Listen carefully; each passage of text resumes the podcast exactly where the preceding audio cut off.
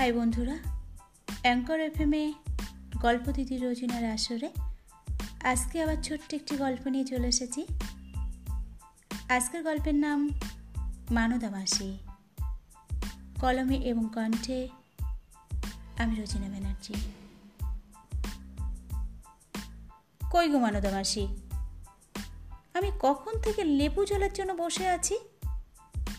তা আমার দিকে একটু নজর দাও নাকি? ও মানদা মাসি আমার হাফ বয়েল ডিমগুলো কখন সিদ্ধ হবে শুনি? আর কতক্ষণ তীর্থের কাগের মতো বসে থাকব আমি? বাবা, তোমরা সবাই আর একটুখানি ধৈর্য ধরে থাকো না গো। আমি সবার সব কিছু শুনছি। তার আগে আমি বড় সাহেবের গ্রিন টিটা দিয়ে আসি। সাহেব না হলে আমার উপর খুব রাগ করবেন। দেখলে তো? ভালো করে দেখলে। আমি কি বলেছিলাম? তোমার বাবার সঙ্গে ওই মহিলার কিছু একটা ব্যাপার আছে। তোমাদের মানদা মাসি, সারাক্ষণ তোমার বাবার পিছনে ঘুরঘুর ঘুরঘুর করে বেড়াই আর তোমার বাবা যদি এক মুহূর্ত তাকে দেখতে না পায়, তাহলে চেঁচাতে শুরু করে। এই তো কালি আমি নিজের চোখে দেখলুম। তোমার বাবার মুখের ওপর মুখ নিয়ে গিয়ে উনি কি একটা বলছেন?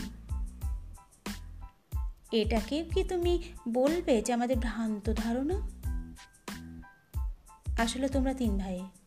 কেউ তো বাড়িতে থাকো না। তাই তোমাদের এইসব রঙ্গলীলা চোখেই পড়ে না। মধু, আমি তোমাকে কতবার বলেছি যে আমার বাবা ও ধরনের মানুষ নন। ওনার মতো ভদ্র মানুষ এই কলকাতা বাজারে খুব কমই আছেন। উনি একজন নাম ডাকি উকিল। এখনও বাবার কথা বললে কলকাতা হাইকোর্টের সব উকিল এতটাই দাপট ছিল যে ওনার ভক্তি সহকারে সকলেই প্রণাম করেন। উনি যদি কোনো কেস লড়তেন ওনার অপোজিটে কেউ দাঁড়াতে চাইতো না। হেরে যাওয়ার ভয়ে। আর মানদা মাসি আমার মায়ের বয়সী মানুষ। মা ওনাকে প্রথম এ বাড়িতে কাজে ঢুকিয়েছিলেন। মা ওনাকে খুব ভালোবাসত। আর তোমরা এখন তাকে নিয়েই উল্টোপাল্টা কথা আলোচনা করতে শুরু করো। সত্যি। তোমাদের মতো পুরুষ মানুষকে বোঝাতে যাওয়াই আমার ঘাট হয়েছে। নিজের বাবা তাই তোমাদের কাছে সব কিছুই স্বাভাবিক লাগছে। এটা যদি আমার বাবা হতো, তাহলে তোমার ইয়ারকিরা শেষ থাকতো না। সময় থাকতে সাবধান করতে গেলুম, কিন্তু তোমরা সাবধান হলে না, এর মজা পরে বুঝবে। আমরা মেয়ে মানুষ, আমাদের চোখে ফাঁকি দিয়ে অত সোজা নাই বুঝলে? সবার চোখেই একদিন ধরা পড়বে। তুমি বাড়ির বড় ছেলে, তাই মেজবউ বলল, তোমাকে একটু জানাতে। তাই আমার এত কথা বলতে আসা। থাক, তোমার রামায়ণের পালার সঙ্গ হলে আমায় বলো, যাতে আমি অফিসটায় যেতে পারি। হ্যাঁ হ্যাঁ যাও যাও যাও। আমারও কাজ আছে। আমিও পার্লারে যাব। সামনে পুজো, চুল একটা নতুন কাট দিতে হবে।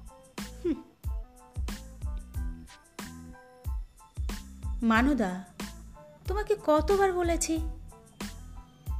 তুমি এবারই সবার কথা শুনবে না। এতক্ষণ কোথায় ছিলে, শুনি? সবার কাজ তুমি করতে যাবে না, এটা আমি বলেছি তো নাকি? বাড়িতে অনেক কাজের লোক আছে, তারা ওদিকটা সামলে নেবে। তুমি এত দৌড়োদৌড়ি করলে তোমার শরীর খারাপ করবে তো। তাছাড়া আমি তোমাকে হুকুম দিয়েছি যে তুমি আমার কাছে কাছে থাকবে। যাও, এবার চাটা রাখো। এবার আমার পেপারটা এনে দাও দেখি। দেখো, আবার যেন ভ্যানিশ হয়ে যেও না। আগে না, বড় সাহেব। আমি আপনার পেপারটা এক্ষুনি এনে দিচ্ছি। প্রশান্ত মোহন বাগচি মানে এ বাড়ির বড় সাহেব। মানদা ওই নামেই তাকে ডাকেন। উনি একসময় কলকাতা হাইকোর্টের নামকরা উকিল ছিলেন। এখন অবসর সময়টা বাড়িতে বসেই কাটান। ওনার পত্নী বিয়োগ হওয়ার পর থেকেই উনি আর আদালতে যান না। নিজের স্ত্রীকে উনি খুব ভালোবাসতেন। ভদ্রলোকের তিন ছেলে। বড় আর মেজে ছেলের বিয়ে হলো ছোট ছেলে এখনও বিয়ে করেনি। তবে সে একজনকে ভালোবাসে। সে আবার তারই সহ অভিনেত্রী। ছোট ছেলে রিজু বিভিন্ন বাংলা সিরিয়ালে অভিনয় করে। আর তার হবু বউ অঞ্জলিও অভিনেত্রী। ওদের প্রেমের ব্যাপারটা বাড়ির সকলেই জানে। এবং অঞ্জলি এ বাড়িতে মাঝে মাঝে আসেও। ওদিকে বড় আর মেজ ছেলে সরকারি উচ্চ পদে চাকরি করে। যাকে বলে সোনার সংসার। কিন্তু এই সোনার সংসার তৈরি করার কারিগরি আর এ সংসারে নেই। তিনি বিদায় নিয়েছেন। এ বাড়িতে মা না থাকার অভাবটা একমাত্র রিজুই উপলব্ধি করতে পারে। কারণ রিজু মা অন্তপ্রাণ ছিল। যাকে বলে মা নেওয়াটা সন্তান। বাদবাকিরা বইয়ের চাপে মায়ের কথা মনে করার আর সুযোগই পায় না। আর মানদা এবাড়ির বহু বছরের পুরনো কাজের লোক। উনি পুরোপুরি এ বাড়িতেই থাকেন। ওনার জন্য নিচেই একটা ঘরও বারত্ব আছে। উনি ওনার একমাত্র ছেলের অত্যাচারে ঘর ছাড়া হয়ে এ বাড়িতে আশ্রয় নিয়েছেন। মানদা সারাদিন তার বড় সাহেবের যত্ন আত্মি করে বলে বাড়ির বউগুলো মানদার ওপর খেপে যায়। বাজে বাজে কথা বলে। মানদ অবশ্য সব কথা গায়ে মাখে না। সে আপন মনে নিজের কাজ করে চলে। একদিন ঘটল আর এক অঘটন। এবারই বড় বউ মানদাকে ডেকে বলতে শুরু করলেন। ও মানদা মাসি, দেখি দেখি, তোমার হাতের চুড়িগুলো দেখি। দেখ তো মেজো, এগুলো সোনার বালা বলে মনে হচ্ছে না? হ্যাঁ গো এ তো সোনার চুড়ি। কিন্তু কিন্তু এ চুড়িগুলো মায়ের চুড়ি বলে মনে হচ্ছে না? হ্যাঁ রে মেজো, তুই ঠিকই বলেছিস তো। ও মনাদা মাসি, তুমি এগুলো কোথায় পেলে শুনি? তুমি চুড়িগুলো বাবার আলমারির থেকে বার করে নাওনি তো? না গো বড় মা, মেজো মা, আমি গরিব হতে পারি। তা বলে চুরি করার কথা কখনো ভাবতেও পারি না। এগুলো বড় সাহেবই আমাকে দিয়েছেন। মানদা, তোমাকে আমি কখন থেকে ডাকছি? তুমি এখানে কি করছ শুনি? এ কি, তোমার চোখে জল কেন? তোমাকে কে কি বলেছে, আমাকে বলো। বলো বলছি। বাবা, ওনাকে তেমন কিছুই বলা হয়নি। ওই আমরা জিজ্ঞাসা করেছি যে হাতের চুড়িগুলো, উনি কোথায় পেলেন? ওগুলো তো মায়ের চুড়ি বলে মনে হচ্ছে। বৌমা, চুড়িগুলো তো তোমাদের না। এবং তোমরা ওকে ওগুলো কিনেও দাওনি? তাহলে তোমাদের এত কৌতূহল কিসের? আর চুড়িগুলো আমি ওকে কিনে দিয়েছি। এবার শান্তি। মানদা, এবার এখান থেকে চলো। তোমাকে কত করে বলেছি যে কেউ কিছু বললে সেটা আমাকে গিয়ে বলবে? এ বাড়িতে সব এক একটা গোয়েন্দা থাকে। তুমি সেটা এত বছরে বুঝতে পারলে না, মানদা। দেখলি দেখলি মেজ তুমি একটা কাজের মানুষের সামনে আমাদের কি অপমানটাই না করে গেলেন আজ এই নিয়ে একটা হেস্ত নেস্ত হয়ে যাবে। আসুক। আসুক, আজ তন্নির বাবা বাড়িতে আসুক। এই অপমানের বিহিত আমি ওই লোকটার কাছেই চাইব।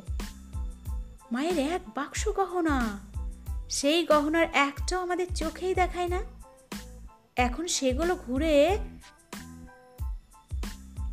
এখন সেগুলো ওই দু টাকার কাজের লোক পরে ঘুরে বেড়াচ্ছে।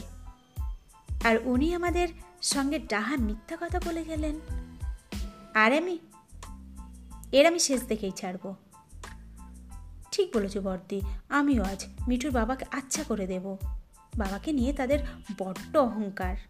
আজ সব অহংকার চূর্ণ করব। চলো দিদি ভাই ঘরে বসে প্ল্যান করি। হ্যাঁ তাই চলো। দুই বই ঘরে পাইচারি করতে লাগল। তাদের স্বামীদের বাড়ি আসার অপেক্ষায়।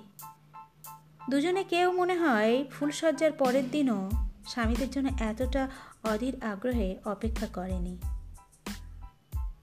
এরই মধ্যেও বড় ছেলে ঘরে ঢুকতেই বেঁধে গেল তুলকালাম। কি গো, তোমার বাবা নাকি ধোয়া তুলসীর পাতা? তার গুণকীর্তন নাকি কলকাতার আকাশ? আকাশে বাতাসে ঘোরে তা কলকাতার আকাশ বাতাস কি জানে? তোমার বাবার বুড়ো বয়সের ভীমরতির কথা? যাও, তাদের একটু শুনিয়ে এসো। বাবার গুরু কীর্তন নিজের চোখে একবার দেখেও এসো। তিনি বাড়ির কাজের মেয়েকে নিয়ে আদিক্ষিতা শুরু করেছেন। আর আমরা কিছু বললেই তোমাদের গায়ে ফুসকা পড়ে। আজ দু পয়সার মানদার সামনে তোমার বাবা আমাকে অপমান করেছে। সেটা কি তুমি শুনেছ? কি করে শুনব বলো? আমি আমার কান দুটো তো আর বাড়িতে রেখে যাই না। যে সব কথা শুনতে পাবো। সরো তো আমি প্রচণ্ড টায়ার্ড সারাদিন পর বাড়িতে এসে তোমার এই সব বাজে কথা আমি শুনতেই পারব না। মা, বাবা ঠিকই বলেছে। তুমি আর কাকিমুনি সারাক্ষণ কেন? মানদা দিদার পিছনে লাগো। দাদু নাকি কি কিনে দিল, না দিল, তাতে তোমাদের কি যায় আসে বলো? এই মেয়ে, তুই আমাকে একদম জ্ঞান দিতে আসবি না। খুব বড় হয়ে গেছে না? মাকে জ্ঞান দেওয়া হচ্ছে। মেয়েকে বকছো কেন? তিনি ঠিকই বলেছে। তোমার মেয়ে যেটুকু বোঝে, তুমি সেটুকু বোঝো না। বলি, এই বিষয়, সম্পত্তি, সবই তো বাবার নামে। বাবা যদি এখন আমাদেরকে কিছু না দেয়, তখন কোন রাস্তায় গিয়ে দাঁড়াবে, সেটা একবার ঠিক করেছ? বাবার মতো বাবাকে থাকতে দাও না। ওনাকে রাগি কি লাভ বলো? যত্তস্ব ওদিকে মেজবউ তার বরকে কথার চোটে তুলোধনা করে দিতে লাগল। রিজু সবটা শুনে বৌদিদের ওপর বেজাই চটে গেছে। বাবার নামে নোংরা কথা কোনো ছেলেই পছন্দ করে না, আর রিজু তো নয় অপরদিকে বৌমাদের হম্বি তম্বি, চিৎকার, চেঁচামেচি সবটাই প্রশান্তবাবুর কানেও গেল। সেই রাতটা উনি চুপচাপই থাকলেন। পরের দিন বাড়ির বৈঠকখানায় সব ছেলে বৌমাদের ডাক করলেন এমনকি ছোট ছেলের হবু বউ অঞ্জলিকেও। সবাই জড়সড় হয়ে বৈঠকখানায় উপস্থিত হলো। কেবলমাত্র মানদামাসি ছাড়া। অবশ্য প্রশান্তবাবু কথা শুরু করার আগেই মানদাকেও ডেকে নিলেন। এতে বাড়ির সবাই আরও অবাক হয়ে গেল। প্রশান্তবাবু সকলের উপস্থিতিতে কথা শুরু করলেন। তোমরা সবাই এখন এখানে চলে এসেছ? আমি জানি। তোমরা সবাই ভাবছ, আমি তোমাদের কেন আজ এখানে ডাকলাম? আজ তোমাদের এখানে ডাকাটা নেওয়া খুব প্রয়োজন ছিল। আমি একটা আমার সিদ্ধান্ত তোমাদের জানানোর জন্যই এখানে ডেকেছি। আমি খুব ভালো করেই জানি। এখানে উপস্থিত কিছু মানুষকে মানদাকে নিয়ে প্রবল সমস্যা হচ্ছে। আর আজ সেই সমস্যাটা খুব বড় আকার নিয়েছে। তোমাদের সবাইকে আমি আজ একটা কথা খোলাখুলি বলতে চাই। তবে একটা কথা মনে রেখো, আমি কিন্তু আমার সিদ্ধান্তটাই স্রেফ তোমাদের জানাতে চাইছি। আমার সিদ্ধান্ত শোনার পরে কেউ যেন তোমাদের মূল্যবান মতামতগুলো আমাকে জানাতে শোনা আমি তোমাদের কারোর ওপরই নির্ভরশীল নয় আমার নিজস্ব যা ব্যাংক ব্যালেন্স আছে, তাতে করে আমার বাকিটা জীবন খুব স্বাচ্ছন্দ্যে কেটে যাবে। আমি তোমাদের কারোর উপরই কোনো দিনই বোঝা হব না। আর তোমরা কেউ যে আমাকে দেখবে না, সেটা আমি খুব ভালো করেই জানি। এখনই চলতে ফিরতে পারি, তাতেই তোমরা আমাকে কেউ খোঁজও নাও না। আমি বেঁচে আছি কি মরে গেছি, কেউ উকি দিয়েও দেখো না। মাঝে মাঝে আমারও তো তোমাদের সঙ্গে গল্প করতে ইচ্ছে হয়। আমি বাইরে যেতে পারি না, তাই বাইরের খবর আমারও জানতে ইচ্ছে হয়। আমারও মনটা বলে, তোমরা আমার কাছে এসে একটু বসো। সেই আগের মতো সবাই মিলে একটু হই হই করে আনন্দ করি, মজা করি। বাবা! রিজু, আমার কথা কোনো শেষ হয়নি। চুপটি করে বসো। বৌমারা মানদাকে নিয়ে খুব হাসাহাসি করে। বাজে বাজে কথা বলে। আমার কানে কিন্তু সবটাই আসে। কিন্তু বৌমারা কখনো লক্ষ্য করে না যে আমি মানদার সঙ্গে একটু মনের কথা বলে দুঃখ, সুখ, দুঃখের কথা ভাগ করে শান্তি পাই। ও আছে বলে আমার একাকিত্বটা একটু খোঁজে আমি ওকে এখন আঁকড়ে ধরি। আমার নিজের প্রয়োজনেই আমার যে এখন একলা থাকতে ভয় লাগে, কষ্ট হয়, সে খবর তোমরা কেউ রাখো না। মানদা ছিল বলে আজ আমি সুন্দর করে চলাফেরা করি। বাঁচার একটা ইচ্ছা প্রকাশ করি। তোমরা মানদাকে নিয়ে ওকে সব সময় কঠিন কঠিন কাজগুলোই করিয়ে নাও। সবার ভাই ফরমাস খাটতে গিয়ে বেচারা আজ রোগগ্রস্ত। আর কাজ করিয়ে নেবে নাই বা কেন? তোমাদের মানসিকতা তো শুধু টাকার টাকা। ওকে টাকা দিয়ে খাবার দিয়ে রাখা হয়েছে। তারই পাই পয়সা উসুল করো। ও গরিব বলে তোমাদের কাছে তো মানুষ নয়। ওর যে বয়স হয়েছে, ও যে তোমাদের মায়ের বয়সী, সে হুশ, জ্ঞান, বিবেক কোনোটাই তোমাদের নেই। তোমাদের মা বেঁচে থাকলে তাকে দিয়ে তোমরা এভাবে কাজ করাতে পারতে? কখনোই না। অথচ বড় খোকা যখন হয়েছিল তখন তোমাদের মা খুব অসুস্থ ছিলেন। তোমার মা তোমাকে বুকে দুধ খাওয়াতে পারতেন না। তখন এই মানদার বুকে দুধ খেয়ে তুমি মানুষ হয়েছিলে।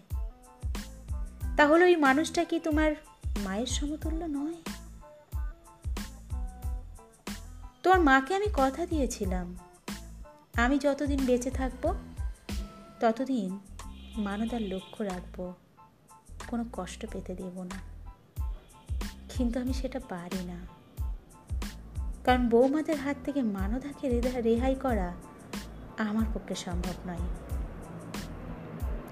আচ্ছা বৌমাদের কাছে আমার একটা প্রশ্ন আছে। সেটা হলো, তোমরা মা বলো তো, আমার এই বয়সে কি কোনো শারীরিক চাহিদা থাকতে পারে? যে আমি মানুষের সঙ্গে নোংরাম করব? তবে হ্যাঁ চাহিদা আমার একটা আছে। সেটা হলো মানসিক চাহিদা। তোমরা জানো মানদেকে হারানোর ভয় আমার মনের মধ্যে এখন গেঁথে বসেছে। কারণ এত বছর ওই মানুষটাকে আমি একটু হলেও ভালোবেসে ফেলেছি। ওই মানুষটার প্রতি আমার একটা মায়া, টান, জন্মে গেছে। একটা কুকুর বিড়াল বসলেও তো তারপরে মায়া হয়। তোমরা কি জানো মানদের ক্যান্সার ধরা পড়েছে? ও খুব বেশি দিন বাঁচবে না। আর তোমাদের এই সংসারে থাকলে হতো তাড়াতাড়ি মারা যাবে। তোমাদের হুকুম শুনতে শুনতে। তাই আমি একটা আমার নামে নতুন ফ্ল্যাট নিয়েছি। আমি মানদাকে নিয়ে বাকি জীবনটা ওখানেই কাটাবো। আমি জানি মানদা খুব বেশি দিন বাঁচবে না। তবুও যে কটা দিন বাঁচে, এবার অন্তত একটু শান্তি পাক। বেচারা জন্মের পর থেকে কখনো শান্তি পায়নি। নিজের সন্তানই ওকে দেখে না। মানদা কাঁদতে কাঁদতে নিজের ঘরে চলে গেল। তার বড় বাবুর কথা শুনে। তার বড়বাবু আবার শুরু করলেন কথা। বৌমা, তোমরা মানদার চুড়ি নিয়ে প্রশ্ন তুলেছিলে না? তোমরা কি জানো ওই চুড়ি জোড়া তোমাদের শাশুড়ি মা মরার আগে ওনাকে দিয়েছিল? কিন্তু মানদ এতদিন ওগুলো আমার কাছে রেখে দিয়েছিল।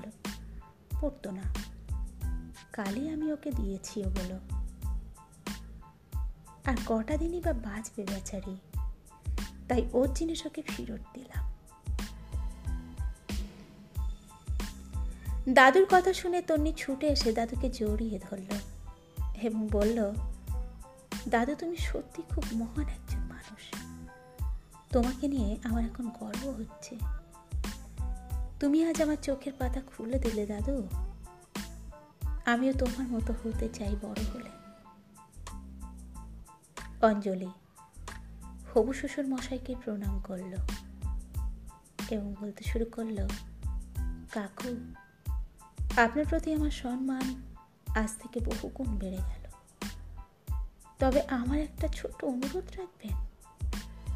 আপনি দয়া করে মাসিমণিকে নিয়ে এ বাড়ি ছেড়ে যাবেন না। আমি বাড়িতে এসে আমার দেবদেবীকে দেখতে চাই। ঘরে ঠাকুর না থাকলে ঘর যে শূন্য শূন্য লাগে। ঘরের শোভা নষ্ট হয়। মা, তুমি যেই কথাটা বলেছ, এতেই আমি নিশ্চিন্তে এখান থেকে যেতে পারব। আমার রিজুকে তুমি ভালো রাখবে, সে বিষয়ে আমার কোনো সন্দেহ নেই। এরপর এক এক করে সব ছেলেরাই বাবাকে আটকানোর চেষ্টা করতে লাগল। কিন্তু প্রশান্তবাবু কারোর কথাই কান দিলেন পরের দিন খুব সকালে বাড়ির কেউ ওঠার আগেই মানদাকে নিয়ে তিনি নতুন শান্তির উদ্দেশ্যে পাড়ি দিলেন। একটু ভালো থাকার আশায়। আজকের ভিডিও এই পর্যন্তই। অনেক নয়েজ এসেছে, তার জন্য আমি ক্ষমা প্রার্থী। আমার নতুন নতুন গল্প যদি আপনারা শুনতে চান, তাহলে আমাকে ফলো করুন, আমার সঙ্গে থাকুন। যদি কোনো ভুল ত্রুটি হয়ে থাকে, তাহলে নিজ গুণে মাফ করবেন। ভালো থাকবেন, সুস্থ থাকবেন। আবার দেখা হচ্ছে পরবর্তী গল্পে। আজ এই পর্যন্ত